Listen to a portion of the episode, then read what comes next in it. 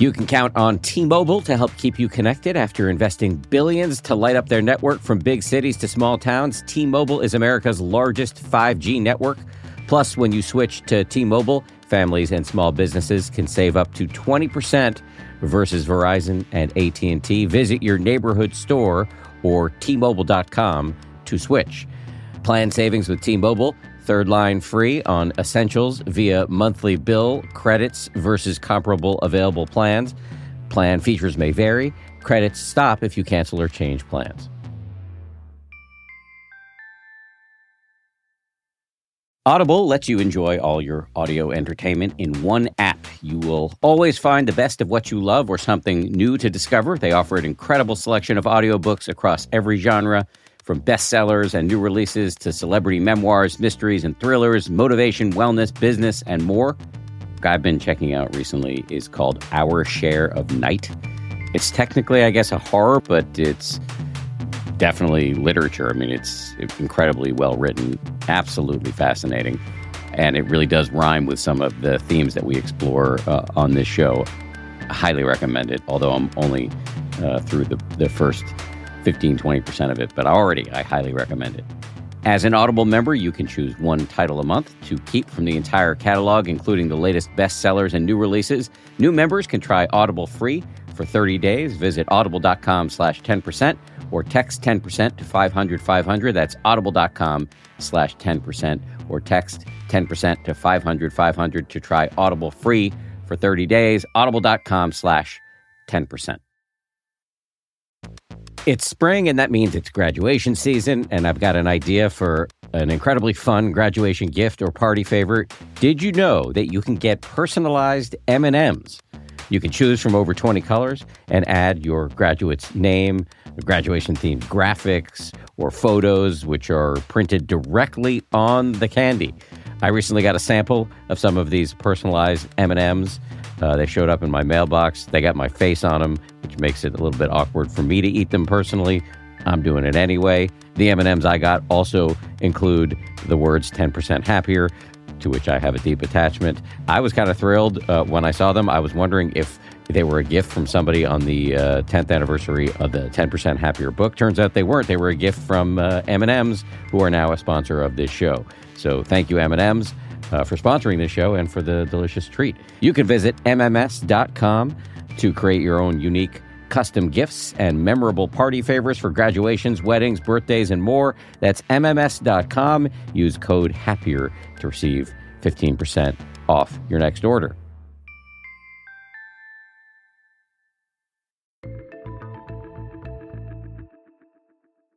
Hello, everybody. It's Dan.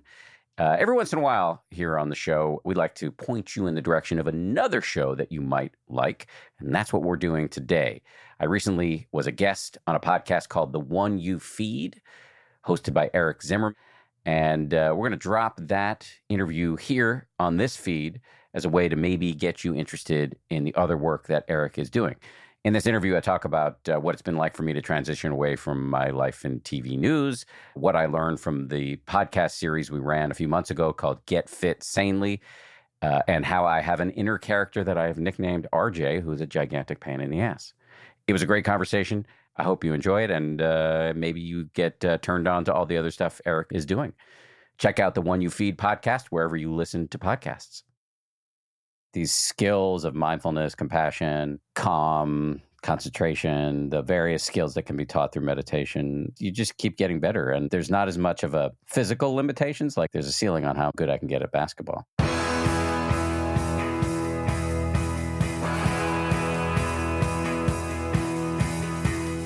Welcome to the One You Feed. Throughout time, great thinkers have recognized the importance of the thoughts we have. Quotes like garbage in, garbage out, or you are what you think ring true. And yet, for many of us, our thoughts don't strengthen or empower us. We tend toward negativity, self pity, jealousy, or fear. We see what we don't have instead of what we do. We think things that hold us back and dampen our spirit. But it's not just about thinking, our actions matter. It takes conscious, consistent, and creative effort to make a life worth living. This podcast is about how other people keep themselves moving in the right direction, how they feed their good wolf.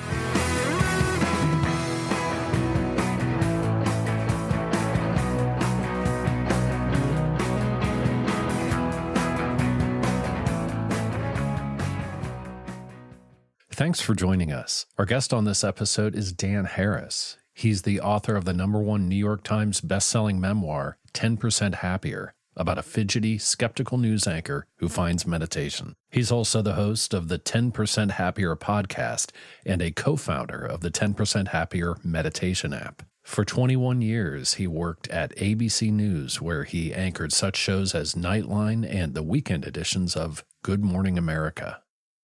Hey, Dan, welcome to the show. Thanks for having me. It's a pleasure to have you back on. I was saying to you right before we started that I think the last time we did this, we did it in person, and you were still at ABC at the time. So um, we came to your offices in New York and did it there, you and me and Oren, who I know is a part of your app and been on your podcast a few times. That's right. Well, I think in the interim, both of us have been able to quit corporate jobs. Yes. So that is good news. Has that transition been good for you? In most ways, yes. It's great because I'm in control of my own schedule for 21 years. As much as I loved ABC News and I really loved it, my life was really at the whims of some crazy person walks into a supermarket with a AK-47. I got to fly there, Yeah. you know, and yeah, I think when I was younger, it was exciting to be at the whims of the news cycle. And as I got older and had lots of other stuff and a family, it was harder and harder for me to do. So that part is great. And, you know, I'm around my family much more. You know, I was, you know, at the peak of my time at ABC, I was working nights anchoring Nightline and then weekends anchoring Good Morning America. So that really took me out of the mix. Yeah. And so now I have a lot more time to be with my son and my wife. And so all of that's great. Once in a while, I feel some identity crisis stuff around, you know, I'm no longer an anchor man and, you know, what am I Mhm. then? That kind of thing. But that's pretty fleeting. Yeah. Yeah. I, by and large, love my change, but there were things about it that I liked. I liked, you know, we went into an office and there were problems that kind of needed solved that didn't have anything to do with the human mind, you know, and I kind of occasionally liked, you know, something like a software problem that I could go fix that was very straightforward. Yeah. You were working kind of crazy hours, I know, there for a while, for a long time. Yes. Yes. Crazy hours. Yeah. So we always start this podcast the way that we have all along, which is by the reading of the wolf parable. So I'll go ahead and read that to you and kind of get your up to date take on it. So in the parable, there's a grandparent who's talking with their grandchild, and they say in life, there are two wolves inside of us that are always at battle. One is a good wolf, which represents things like kindness and bravery and love. And the other is a bad wolf, which represents things like greed and hatred and fear. And the grandchild stops and they think about it for a second and they look up at their grandparent and they say, Well, which one wins? And the grandparent says, The one you feed. So I'd like to start off by asking you what that parable means to you in your life and in the work that you do. I can't remember what I said last time, and I apologize if it's the exact same thing. But I but can't I love remember that. either. So I love the parable because it speaks to the animating insight of my former side hustle and now in whole career as a meditation evangelist, which is that the mind is trainable. Mm. And we are not stuck with factory settings, that we can work on the aspects of ourself that we might struggle with, and we can further hone our positive attributes. I would say the one thing that I've really noticed recently, perhaps this would be new, is that I think that I told myself a story, probably subconsciously. I don't know if I intellectually believe this, but subconsciously that maybe I was one way. You know, I think I harbored a long suspicion that I was, you know, kind of irredeemably selfish on some level Mhm. of course, you know, there's a boundary between inside and outside when it comes to psychology or the mind is really permeable. And so you tend to project your conclusions about yourself onto the world. And I think I felt that way about individuals in the news with whom I disagreed, that they were all one way. Mhm. But I've realized that it's much more complicated than that. And that I think leads to me taking it easier on myself so that when I screw up and do something that might fit into the old story about how I'm a bad boy, Mhm. I can see it as an isolated incident or even part of a pattern, but not a reification of a non negotiable truth.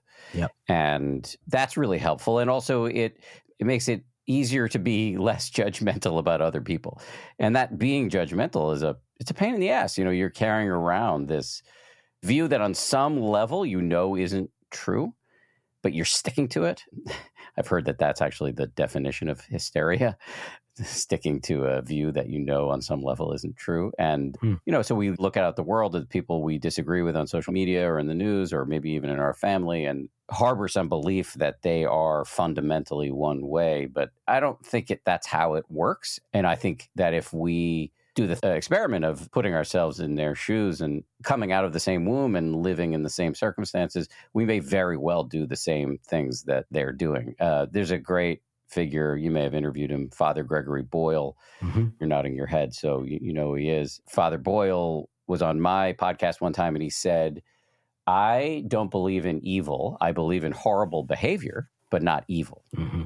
Yeah. I mean, it gets to the point that most of these things that we might call the bad wolf are typically coming out of some reaction to something that's happened. And I think you're right that it's far more complex than like there's a good and a bad side of us right? Life is we are we are far more complex than that. And one thing that i think i've seen in your work evolve over the years and maybe i saw it most clearly seeing your recent ted talk is this sense of really recognizing that these patterns inside of us i want to find your line here because it's really good you said my demons were actually fear based neurotic programs, probably injected into me by my culture or my parents, and they were trying to help me.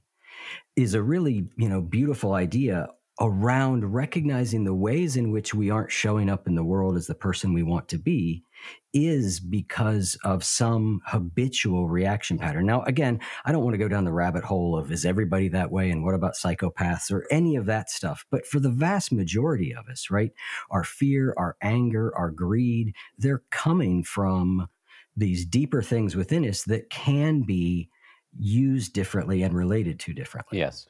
Yes. Just to clarify one thing, I don't think I was making the case that you know, we're either part good or part bad. But I, I, actually agree with that case. It's a more sophisticated case than the one I was making. I was more arguing that uh, other people, I judge them, and myself, I judge them to be wholly bad. Right. And, and I, I think that's not true. In terms of our demons, our wolves, and I think there are lots of bad wolves. If you want to use the word bad, let's use that word, even though it's probably overly simplified. Yeah, I think it's really helpful to view them warmly. to give them a high five instead of trying to slay them because the aggression just makes them stronger. I have an executive coach who I really like, Jerry Colonna, and he's often told me that I can't bully my inner bully out of existence. It just doesn't work that way. You drive him underground and he comes out in other places. And so the only route that I've found to dealing with the aspects of our personality that are difficult is to view them warmly as you know ancient programs that are trying to help us but are not you know highly functional and move on because that's the fundamental and radical disarmament yeah. And that's a phrase that you used in the TED talk. You know, you said that this counterintuitive extension of warmth to these things was not indulgent, but was indeed radical disarmament. I just love that phrase. It really jumped out to me when I heard it. And I was like, yeah, that's kind of what we're talking about.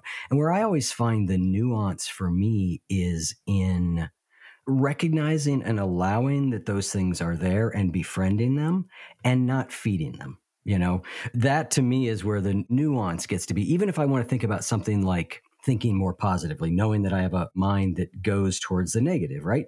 Like I don't want to just the minute negative thoughts show up, like squelch them down. And so I want to allow them to be there and recognize them and explore them. And then there's a certain point for me where it's like, okay, we need to move on here and change the channel or work on cultivating different thoughts. And so I've always found that dynamic to be one of the higher arts of sort of mindfulness, healing, all this stuff is kind of knowing how much to devote to each of those sort of areas. Yeah, I mean, you're putting your finger on the key issue here, in my view. You can make the philosophical switch of not hating yourself because you might have venal impulses, but then what do you actually do with said impulses? And there are many strategies from modern psychology to ancient meditation. And, you know, I am not Olympic level. I can get carried away by my lesser impulses hourly, but I have been able to use some of these tools, and we can talk about them in whatever order you would like, to achieve, you know, maybe 10% of the time, a different relationship to my stuff so that I'm not completely handing over all of the power to voices in my head that are, you know, not so constructive. Yeah. And I don't know if you've seen this in your work because you talk to a lot of different people like I do. And I'm oversimplifying, but I've seen it in psychology and I've seen it in Buddhism. These these sort of two different approaches. And one is very much an acceptance approach be with what's there, befriend it, let it be there. There's that. And then there's another approach, which is more, I might call more of a cognitive behavioral approach, right? But it shows up in Buddhism too, which is you recognize the thought and then you choose to put a different one in, right? You might think of that as I'm choosing to pull out a weed or I'm putting a flower in, but there's an active changing. And I've really noticed as I've talked to people, seeing both of those things. And a less evolved version of me would have said, well, which is the better approach? And now I know that's a foolish question, right? But the question is, and the art is, when do I use which approach and for how long? Yes. Yes. I'm just doing a little math in my head as we're talking. Like, I think there are probably, for me personally, like five different approaches that I interweave when I can remember to do it. Mm-hmm. And some of them are, you know, meditative, contemplative, Buddhist practices, and some of them are more sort of modern psychological practices. And the overlap between them is very significant because I think the Buddha made some insights 2,600 years ago that modern psychological researchers and practitioners are just coming to see the wisdom of. Yep. So let's explore what some of those are. You just came up with the number five. I'm sure if I gave you 10 minutes to think, that number might become four or seven or, but let's go through what some of those categories are. All right. So let me list them and then we can go through them. First, I would say it's just straight up mindfulness. The second, I would say, is loving kindness. Mm-hmm. So both of those come out of Buddhism. The third would be a modern psychological tool that has been perfected, at least to the extent of my knowledge, by a school of psychology called Internal Family Systems, IFS. Mm-hmm. The fourth would be self compassion. These are all very related. That is, uh, self compassion is a mixture of modern psychology and ancient Buddhism, pioneered by some researchers, Dr. Kristin Neff and Dr. Chris Germer. And then the fifth is I don't know what he would call it, but Dr. Ethan Kross at the University of Michigan wrote a book called Chatter. And the way I would describe what he is teaching is a kind of internal counter programming where you kind of talk back to your thoughts. Mm-hmm. And so I want to be clear that I'm speaking here not, you know, from the mountaintop as some expert. I'm I'm sure I'm leaving out CBT or DBT or lots of mm-hmm. other modalities. These are just the five that have worked for me. Yeah, I think you've talked to many of these people. We've, I've talked to many of the same people. I'm curious your experience with IFS. When did that enter your life and what did it look like for you? Well, I don't have extensive experience with mm-hmm. it. Uh, Richard Schwartz, the godfather of IFS, Internal Family Systems, came on my show and we actually mm-hmm. did a session live. Just for the uninitiated here, the basics of IFS, and my apologies to Richard if I'm mangling this, but you look at the term of art within IFS is parts of your mind. You just kind of do a taxonomy of the various parts of your mind. You may have a prominent jealous mode, a prominent anger mode, a generous mode, whatever. These, if you've ever seen the movie Inside Out, the mm-hmm. Pixar movie where they have all these different characters representing human emotions, that's not far off from the yeah. IFS model. And in the IFS model, you actually give the characters names. And I haven't done much IFS therapy beyond the one experience mm-hmm. with Richard, which was interesting, very interesting. We got a lot of response to that. Before I met Richard, I had given names to the inner characters, which I found to be quite dopey at first. I was like, I'm not going to name my inner characters. But actually, many of these practices, at least of people like me who are, you know, skeptics at first are going to appear either dopey or forced or annoying. But I often think of this great quote I heard from a meditation teacher. I don't know who said it, but I love it. Somebody was complaining to some meditation teacher about some of the Buddhist practices that we will, I think, eventually get to being cheesy. And the teacher said, Well, if you can't be cheesy, you can't be free. Hmm. And I think that's I think that's very true in my experience. And you got to kind of get over yourself to do this awkward stuff. And the comp I often use is exercise. If you landed here on Earth from another planet and you went to a gym, you would think this is nuts. People are running in place for 30 minutes and then systematically picking up and putting down heavy things. What is going on? This is ridiculous. But we call that exercise uh, because we know that repetitive motion, repetitive exercise can lead to cardiovascular and muscular benefits. And the same is true with your brain and by extension your mind. And that's what's on offer here. So, in terms of IFS, yes, I found the idea of labeling my inner characters. One of them I call RJ or Robert Johnson, who was my grandfather, complicated dude, had many good parts to his own personality, but was quite an angry man and could be abusive and a bully. And I see that in my own mm-hmm. inner repertoire quite clearly, unfortunately. And so just giving it a name and being able to, I don't know, usefully objectifies it, mm-hmm. it instead of having this miasmatic juggernaut feel within your head, it, it's just like, oh, yeah, that's just one aspect of my mind and I can work with it better once I've identified it. Does that make sense? 100%. You know, acceptance and commitment therapy is another one that often encourages you to give a name to these things because it just, to use the Ethan Kross term, right, it gives you a measure of self distancing. And I think I listened to your interview with Richard in preparation for one that I did. And I think I did something similar to you where we did a little of the work online. And I remember, and it was the exact experience that I have and I often have with that stuff where I think you were like, I don't know if I'm really feeling that or if I'm just making this up. Like what's actually going on in here, right? This stuff gets so complicated and you know, it's like we know, you know, he's asking a question apart and you know that the part is supposed to have some kind of answer so an answer comes and you're like, "Why is is that the real answer?" I mean, I did this was a long time ago. This is probably 2000. So 25 years ago. I did some therapy work after my my first marriage failed. And it was under the rubric of inner child work. That was what it was called. And I just couldn't stand that name. The whole idea of it made me a little bit crazy. But when I looked at what was going on inside of me and I went like, oh, there do seem to be these times that the way my brain and my mind is reacting is exactly like what a three year old would be reacting like. I kind of went, well, I kind of got to get over myself here yes. and recognize that this makes sense. I may choose to call it something different. And, you know, you're a skeptical guy. You talk about in your TED talk, you know, how putting your hand on your heart initially for self compassion made you cringe. I think we both come from a very similar place with all that stuff. And yet a lot of that stuff really does seem to help. And I love that phrase if you can't what was it? If you can't get cheesy, you can't get free. Something like that, yes. Something like that. That's really good. It is.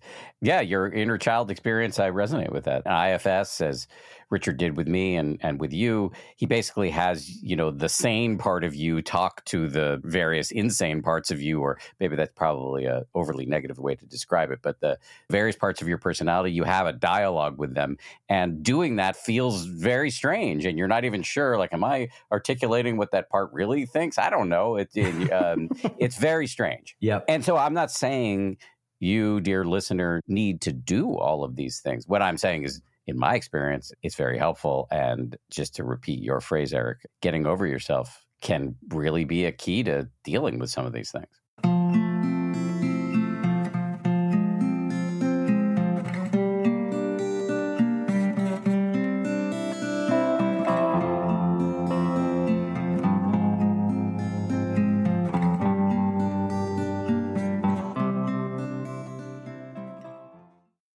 So we've talked about five broad approaches that have worked for you that have been really important. And in your TED talk, you say the massively empowering news is that love is not an unalterable factory setting. It is a skill you can train. It's actually a family of skills. And I was kind of curious are these the skills that you mean the things we just listed here the self-compassion the compassion for others or the loving kindness the ifs work? Are these sort of to you that family of skills or did you have something else in mind when you used that line in the ted talk? Yes and i think those five skills that i referenced those five modalities that i referenced earlier mm-hmm. are all really good for inner work but there are other skills that i would also put in the family of love skills. And as you know, I define love quite broadly, not just romantic or familial love, but just mm-hmm. our capacity to give a shit, which is wired into us via evolution. You know, we're social animals. We needed to have this care capacity and it's omnidirectional. It applies not only to people in your life, but also to yourself. And so those five skills that I was referencing, yeah, those are all really kind of on the self love side of the spectrum, mm-hmm. you know, having a better relationship with yourself, which of course inexorably leads to better treatment of other people. Yeah. But there are skills in the family that I think are really just about working you know, with other people in a more effective way. Communication skills, I would put right there at mm-hmm. the top. I've spent a couple of years, maybe five years, I think, almost, coming up in five years, working with a pair of Buddhist inflected communications coaches who have utterly changed the way I interact with other people. So yeah, that's that's just one example. Is Oren one of those?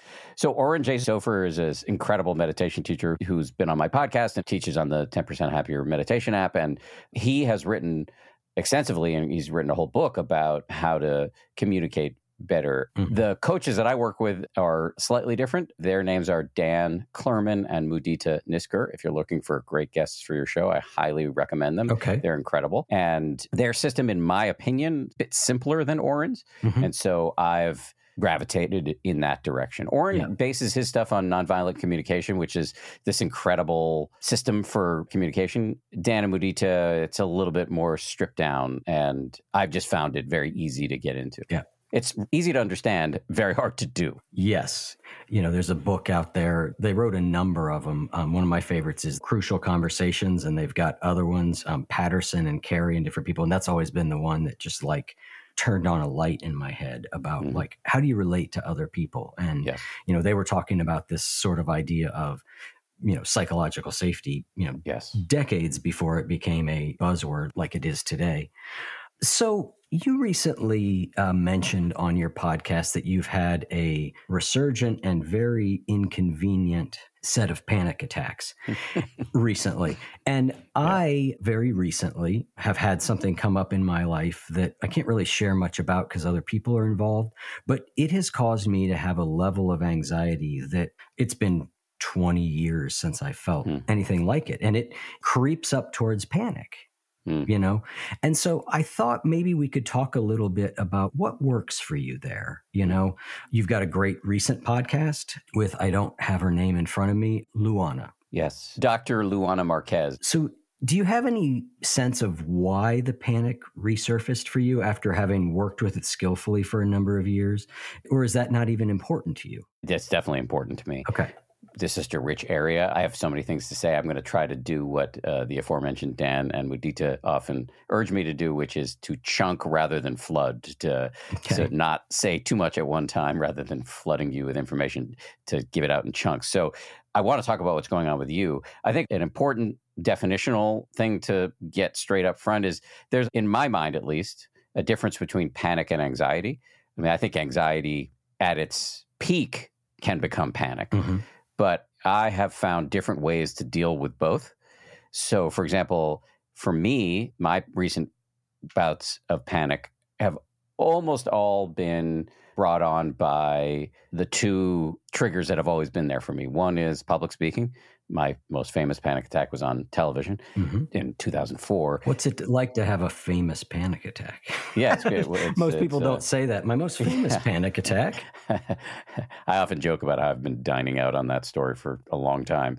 Yeah, it's turned out to be great to have a famous panic attack at the beginning of a new career, but it's not great to have panic attacks. And in the fall of 2022, I started having panic attacks, not only when I had to give public speaking, but also when I was in situations where I felt trapped physically. So, mm-hmm. elevators and airplanes. And I'd struggled occasionally with elevators, uh, you know, over the years, but never like this. I was having to, if I was in the city, I would just walk up 15 flights instead of taking the mm-hmm. elevator. That's how terrified I was. And I was either getting off of planes because I was unwilling to fly or having to take a lot of uh, Klonopin in order to get myself onto mm-hmm. the plane. It was very embarrassing. You know, here I am, Mr. Meditation guru, not really a guru, but meditation evangelist is the phrase I often use, and, you know, mental health, quote unquote, expert. And I'm freaking out. I can't even get on a fucking plane. And that was very embarrassing. Mm. And demoralizing. Yeah. The good news, though, is that I did a bunch of exposure therapy where I literally rode in elevators with a shrink.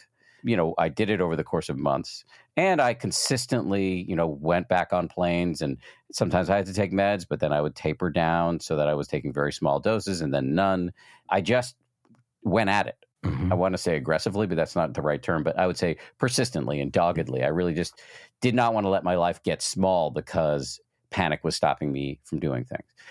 And uh, it really worked It really worked. I'm on planes and in elevators now, and mm-hmm. sometimes I feel a little nervous, but it's really helpful. I'm going to stop talking in a second, but I just want to say that to me, that high, high, high anxiety of panic is slightly different from daily anxiety, even when it rises to a level where it's kind of debilitating. And I use different tools for each. So, what to you is the difference between something that would be like high anxiety and panic? Oh, so I kind of think of high anxiety and panic as the same thing, as opposed okay. to um, you know garden variety daily anxiety, okay. background okay. static of fear. Or So I mean, I'm not really an expert. I mean, mm-hmm. I'm an expert in my own experience, but this is my way of thinking about it. You know, the daily background of fear that I think I certainly live with as somebody with anxiety can go up or down depending on mm-hmm. the circumstances or whether I've slept or whatever. Yep. And it can get pretty high and and really be intrusive. But panic or high anxiety is when fight or flight really kicks in mm-hmm. and your heart races, lungs seize up, you're completely debilitated and you feel like yep. you're having a heart attack. So to me, that's the bright line. Yep. And because we know that what we might call garden variety anxiety, which makes it sound like a ladies' gardening club, which is not what it feels like. No. There tend to be two elements to it in my mind, right? There's all the thought patterns, and then there's the degree of fear in the body. Yes. And so you're saying that from your perspective, panic is when that fear is at like a 10. Yes. Whereas if it's only at an eight, that's anxiety to you. Even though you might notice that your heart is racing, you might notice that you're feeling a little bit short of breath. You might notice, like, okay, I can't quite get my bearings here. Yes, what you just did there is called reflective listening, where you, this is a thing I learned from Dan and Mudita, which is you repeated back to me in a more succinct fashion what I was trying to say in your own words. And yeah, exactly right. Well, you and I both sort of do it for a living. So um, yes, I should yes. be good at it after almost a decade. You know, yeah. if not, I picked the wrong field. And so you've got acute events. You've got to give a public talk, you've got to get on an elevator. Those cause panic. The rest of the anxiety, you know, does it get up into that seven, eight level for you, or is that mostly floating? And again, I'm talking less about the thoughts and more about the physical sensations. Yeah. To me, and again, I cannot stress strongly enough, I'm not a clinician and I'm not an expert in this, but yep. um, the stuff that's giving me garden variety anxiety and yes, I agree with you. There are the thoughts and then there are the physical manifestations. Rarely gets close to panic. I can get very angry or mm-hmm. very distracted. I'm not able to focus on stuff because I'm worried. But the source of the daily anxiety is quite different, mm-hmm. at least consciously. Yep. I think subconsciously, maybe all the same thing. But what's giving me anxiety on a day to day basis is not claustrophobia. Yeah. What gives me panic on the regular is claustrophobia or public speaking. Yeah. And you said you had some theories as to why it was resurfacing. If you're comfortable sharing it. No, I don't mind sharing it at all. I think one very practical explanation is that we were in a pandemic. So I wasn't getting on airplanes as much. And I had moved out of the city where I live, New York City, to the suburbs with my family. And so I wasn't getting on elevators as much. Mm. And so after a couple of years of not being exposed, when I started getting back onto planes, especially with masks on, it was harder for me to do. And it was just one experience I had where I was getting on a flight to LA for a big talk and I was getting over COVID. I was cleared to travel, but I had to have a KN95 on. And I was sitting on the plane. I hadn't been on a plane in a long time and I had the mask on and I didn't feel good. And I started to freak out and I got off the plane. Mm-hmm. And that just set me so far back and then it just started showing up everywhere. And that's in my experience the way panic works. Once it creeps in it just metastasizes into lots mm. of areas of your life. And if you're not really on top of it you can start pulling back from everything you know not doing the things that might give you panic and then your life gets super small. Right. And so luckily i have a lot of experience like you do interviewing mental health experts. So I just started calling my shrink. I called Dr. Marques and got some advice from her, and I just started getting treated right away. But it took months. Yeah. You know, I find what you just shared uh, and the fact that you are sharing it to be courageous in kind of like you said, that you are positioned in a certain way in the world. You know, I know I do this with myself. When I'm struggling, I'm like, you've interviewed all the leading people in the world about this stuff. You teach programs on this stuff. Like, what is the matter with you? The Buddhist idea of the second arrow and the shame that comes with it can be so pernicious. Yes, it can. The second arrow is a great story. Another great parable, I think. Maybe it's technically not a parable, but it's a great story from the Buddhist canon of yeah. guys walking through the woods, gets hit by an arrow, and that hurts, obviously, and then starts telling himself a whole story about like, why am I always the guy who gets hit by the arrow? And you know, I'm not gonna be able to make dinner tonight and all that stuff. And that's the second arrow that we yeah. inject voluntarily. And I think we're doing this to ourselves all the time. And I think what has been helpful for me as uh, allegedly an expert in mental health and meditation and Buddhism, who you know continues to make lots of mistakes and have lots of setbacks in his life, is to recognize that this was never promised to be linear. Personal development, mm. personal growth, the spiritual path, not a phrase I love. It's not supposed to be like a hockey stick that just goes up mm. in an uninterrupted way. Like life is going to happen to you. And I think it's just been important for me to remind myself of that. And I don't know, it's another example of self love, actually. Yeah, that is the way we tend to think about growth as in it goes in one direction. And when it doesn't, it can be very, very discouraging. And, you know, I often think of it almost like a, I don't know who I heard say this, but like a spiral staircase. You know, like if you go on a spiral staircase, you may come by that very scary picture. But ideally, when you get to it next time, you're slightly better than before, or at least have more tools in how to work with it than before. But it doesn't mean that the picture doesn't scare the shit out of you. Yes. A friend of mine told me a story about something that his shrink said to him my friend was complaining to his shrink about how he yet again made the same mistake that he had made a million times. I can't believe I did this, you know, thing X again. And the shrink said, "Was it as bad as the last time?" That's just a great way to look at it, you know. Yeah. And uh, that is a great way to remove the second arrow.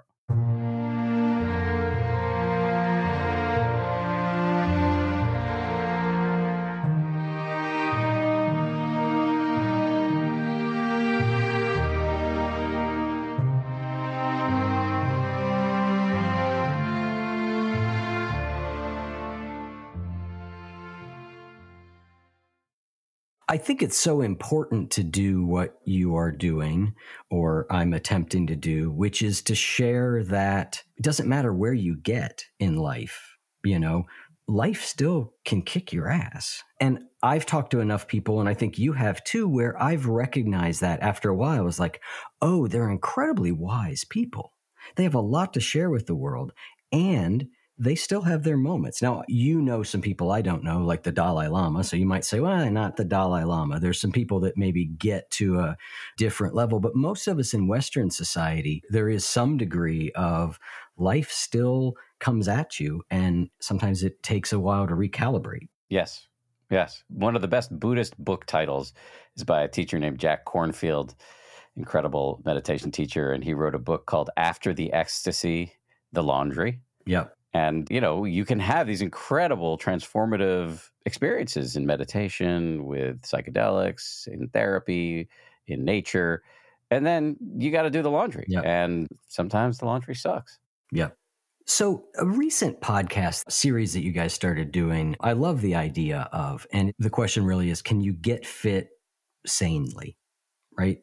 In that, you know, many of us have a relationship with exercise that has been driven by very often poor body image or insecurity or trying to look a certain way or going overboard. And I'm curious, what did you learn from doing that series about getting fit in a sane way. I know I'm asking you to condense what were many episodes into a few key thoughts, but what were some of the big takeaways for you for that? First of all, thank you for the kind words about the series and also that it, was six episodes. And so there was so much stuff in there. But the thing that leaps to mind as you ask me that question, like what was the takeaway when after interviewing all of these experts in getting healthier in various ways? One of the people we interviewed was a teacher named Kara Lai, L A I uh, is her last name. She's a Buddhist teacher and also a, a social worker and uh, used to run marathons barefoot. So she was a hardcore exerciser and then um, got Lyme's disease and has really not been able to exercise as much and has really wrestled with that. And she talked a lot about why we exercise. Like, what is driving you to do this? And that really got me thinking like, why am I spending so much time in the gym? What is my motivation? Is it to keep up with people I'm seeing on Instagram? Yeah, I think in part. And that's fine. We live in this culture. We're going to be Im- impacted by the culture. I'm not saying that it's bad to have that motivation. What I'm saying is is that the fuel you want? Can we switch to something else and what impact might that have? So, for example, can I really consciously boost my attention on my motivation being staying healthy for my now 8-year-old son as he gets older? Mm-hmm. And what would the ramifications of that be? So, yeah, maybe I'll spend less time working on my biceps because I like the way my arms look in t-shirts and more time working on I don't know my core because that will help me get up or tie my own shoes when I'm 100 if I live that long. Mm-hmm. And so I think it can change your goals and also it can really in my experience lead to stickier habits. You know, if I've tried to get into the habit and again this is going to be one of those things that's going to sound cheesy but of you know when I get on the exercise bike or I um, this morning I took a run just taking a second and saying like I'm doing this to make myself happier and stronger so that I can make other people happier and hmm. stronger. Mm. And so that I can be around for my son and my wife. I don't know. I have more grit in my exercise regime and my priorities have changed because my motivation is clearer. Yeah, I agree. I also think that for whatever reason, the fuel, the ego fuel, doesn't work for me in the way that it did when I was 25. It's just not strong enough necessarily to get me to do it consistently. I think the biggest change for me was when I realized like like you said this makes me healthier and stronger and for me it was really emotionally and mentally. When I realized like emotionally and mentally this is the practice that is better for me than any of the others. If I had to set meditation aside, if I could keep one of the two, I would say, let me keep exercise. You know, let me keep exercise strictly from a mental health, emotional health perspective. And that's really good because it shrinks the time horizon between like the action and the reward you know even wanting to be healthy for your son there's a way in which you can be like well but yeah i mean i got 20 more good years before i have to really start to worry about that. Whereas i'm like if i want to feel better this afternoon so i can you know have more energy like the benefit is so close. As humans the bigger that span gets between the action and the benefit the harder it is to sort of really work with ourselves when we're facing resistance. I agree. And if you're doing a class in the, uh, you know, just say you're doing spin quite a bit, and sometimes the teacher's having you sprint a bunch, and it can be nice to picture my son or my wife in those moments. Yeah. So I, I think it's yes, and a shorter time horizon is always a powerful motivator. Uh, and if I'm doing it for my own abs, mm-hmm. I'm going to be less likely to push that hard. Yeah. I interviewed a woman years ago and she had done some research on this. And I've asked her since, like, has this really been replicated or not? And I'm kind of curious what you think about it because it was counterintuitive to me. And I don't know that I think it's true. And she said that when you start to layer multiple motivations on, you weaken what can be a primary motivation. And to me, I've always been under the school of thought of like, you know what? Have a bunch of them because different ones may pull me through on a different day. And again, when I talked to her, she was like, I don't know how well that's really been replicated I think it gets to the intrinsic extrinsic motivation debate. And people say, well, if you reward somebody for doing something with just money, they have less intrinsic reward to do it. And I've just found that most things in my life seem to be a blend of those things anyway. And that leaning into that has been helpful for me. But I'm kind of curious what you think. Well, I don't really know. What's coming to mind is something that my meditation teacher, Joseph Goldstein, has often said to me and others, which is that if you look carefully at your motivations, and it's not just your motivation to exercise, it can be your motivation for saying a certain thing in any given moment or for having a career goal or whatever, you'll probably see a range from the high minded to the crass. Mm-hmm. That just feels like a part of human nature that we have many motivations, seen and unseen. And a good life goal is to try to emphasize the wholesome and de emphasize the unwholesome. I've heard you talk about this and I've thought about it a lot over the years, particularly as I went from doing this as something that I just did because I wanted to do it to something that paid the bills. You know, the, the motivations start to get confused. Mm-hmm. And instead of making that a problem, right, I just kind of go, well, of course I'm motivated by making money because everybody is motivated by making money to some degree. And now it's how I make a living. And of course I'm motivated by being seen and approved of but can I try, like you said, to focus more of my energy and on the more wholesome motivations? You know, can I try and let that be what drives me more without making it a problem that these other things are there? Because, like what your teacher Joseph said, it just feels fundamentally true to me. Yeah. You know, I've had that conversation with myself that you just described of I'm out here supposedly helping people, but you know, am I just lining my own pockets or just, you know, trying to get clout or influence or fame or whatever? And I have gone down the toilet on that mm-hmm. many times. I had a really useful conversation about this with a guy who I mentioned earlier, Jerry Colonna, who's a also might be a good guest for this show. He's quite a famous executive coach and he's also written a bunch of books about leadership and from a really sort of psychological slash Buddhist mm-hmm. perspective. Mm-hmm. And I found his stuff to be very helpful, both one on one and in his public pronouncements. And I was talking to Jerry once about, you know, my motivations and raising the question of whether I'm maybe broken in some way. And he's like, look, you know, we all have the desire for money and you know to be liked by our fellow mammals, and that's natural. And can you just look at it as like an exchange of? And he used the term love, which is a complex word uh, and carries a lot of cultural baggage, but back to my sort of capacious, broad understanding of it. Can you look at this as an exchange of love? And, and I think this applies to you, Eric. Like, yes, you get paid for doing this podcast, and you might get more Twitter followers, or somebody stops you in an airport and says they love your show. And all of that makes you feel good and makes you safe and gives you the capacity to do more good work to help more people. And that's a beneficial cycle. Yep. I agree. I definitely go that way. You did a recent thing for the podcast Meditative Story with that team. And you did an episode where you share taking a trip with your son. And it's a really beautiful episode. We had Rohan on recently, and he did a meditation based on the two wolf parable. But I loved your story in that talking about how spending time one on one with him kind of brought you together. And I'm kind of curious, you know, this was sort of your first trip you know, with your son. And I don't know when you recorded that episode, but I'm kind of curious has that trend of spending time with your son one on one in that way continued? And has it continued to sort of be a way of giving you more quality time with him in a way that still feels really good? Yeah, a thousand percent.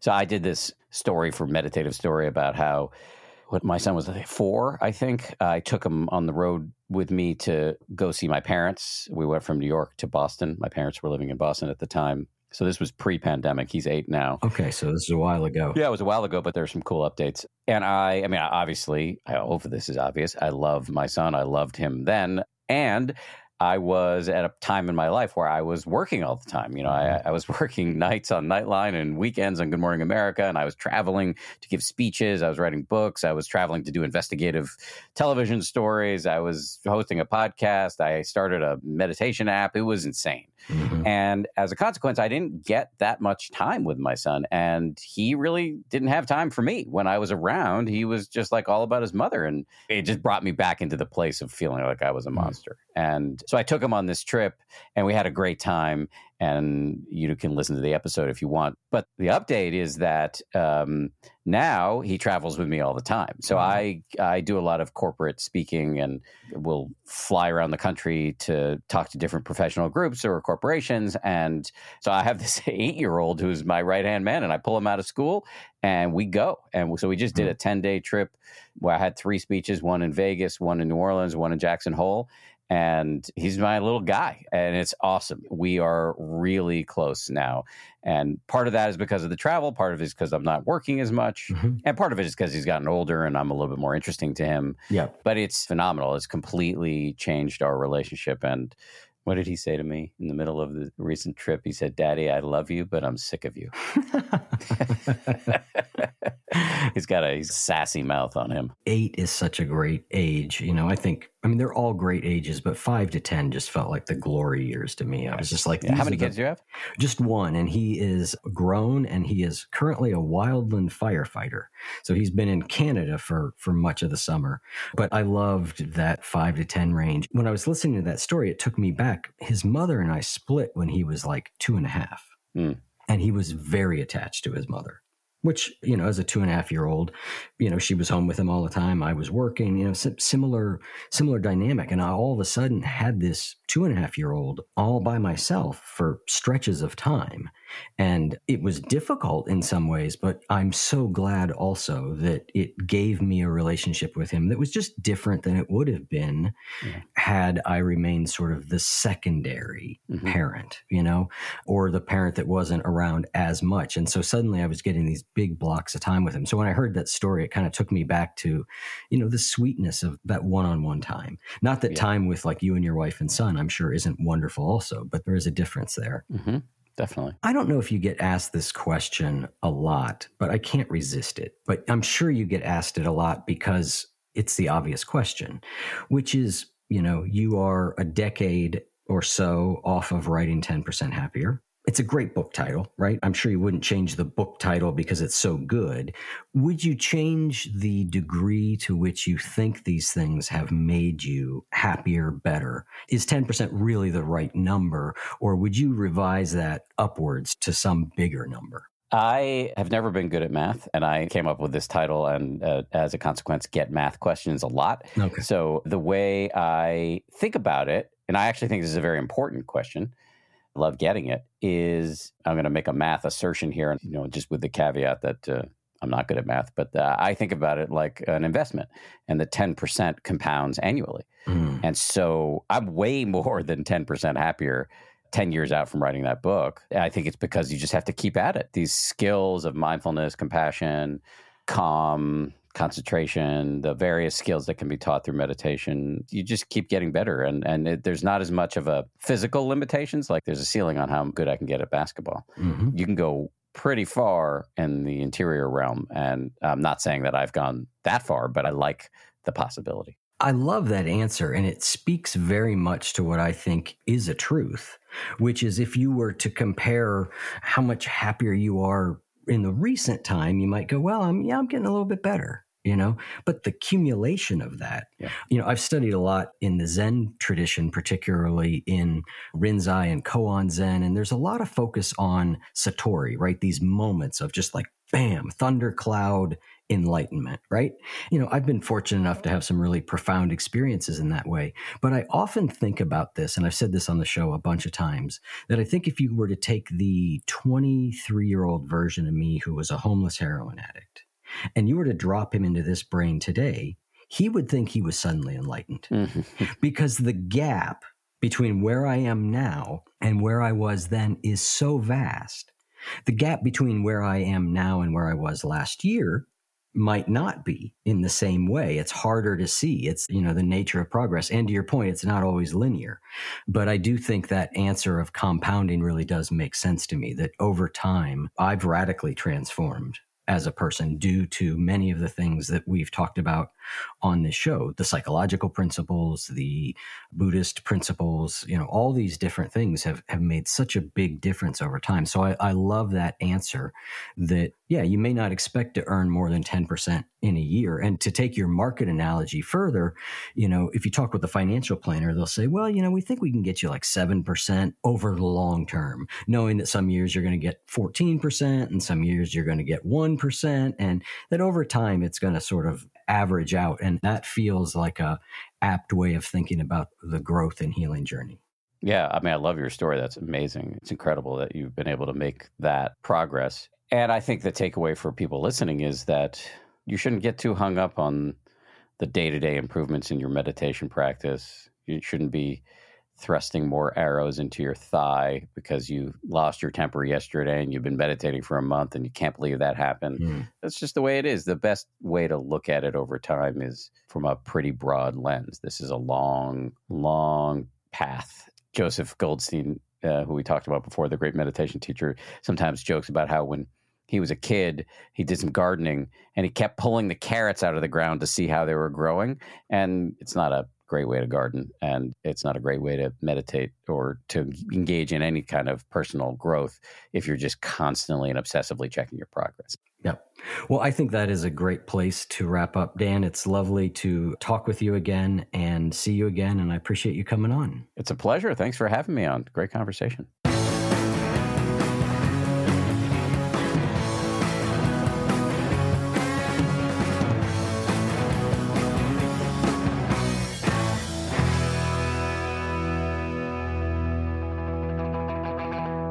If what you just heard was helpful to you, please consider making a monthly donation to support the One You Feed podcast. When you join our membership community with this monthly pledge, you get lots of exclusive members only benefits.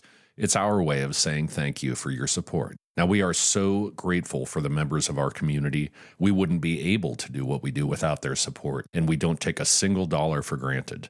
To learn more, make a donation at any level, and become a member of the One You Feed community, go to oneyoufeed.net slash join. The One You Feed podcast would like to sincerely thank our sponsors for supporting the show.